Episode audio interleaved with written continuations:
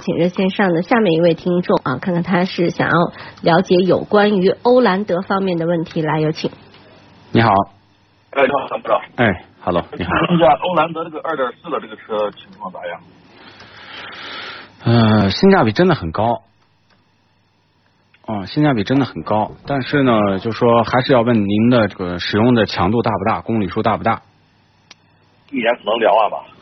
两万公里之后呢，反正就这后期的 CVT 变速箱的这个耐久性、质量问问题，可能随着公里数的增大会增大很多。那也能推荐一下这个二十万以内搞一个 SUV 的，挺多的，国产合资无所谓。国产合资无所谓，二十万以下啊。啊，二十万以下呢，现在比如说标致四零零八，你可以看一下。标致四零零八啊，对，呃，CX 杠五、荣放可以看一下，国产的吉利博越可以看一下，这就是四款车，您可以做个对比。这四款车可以做个对比。对，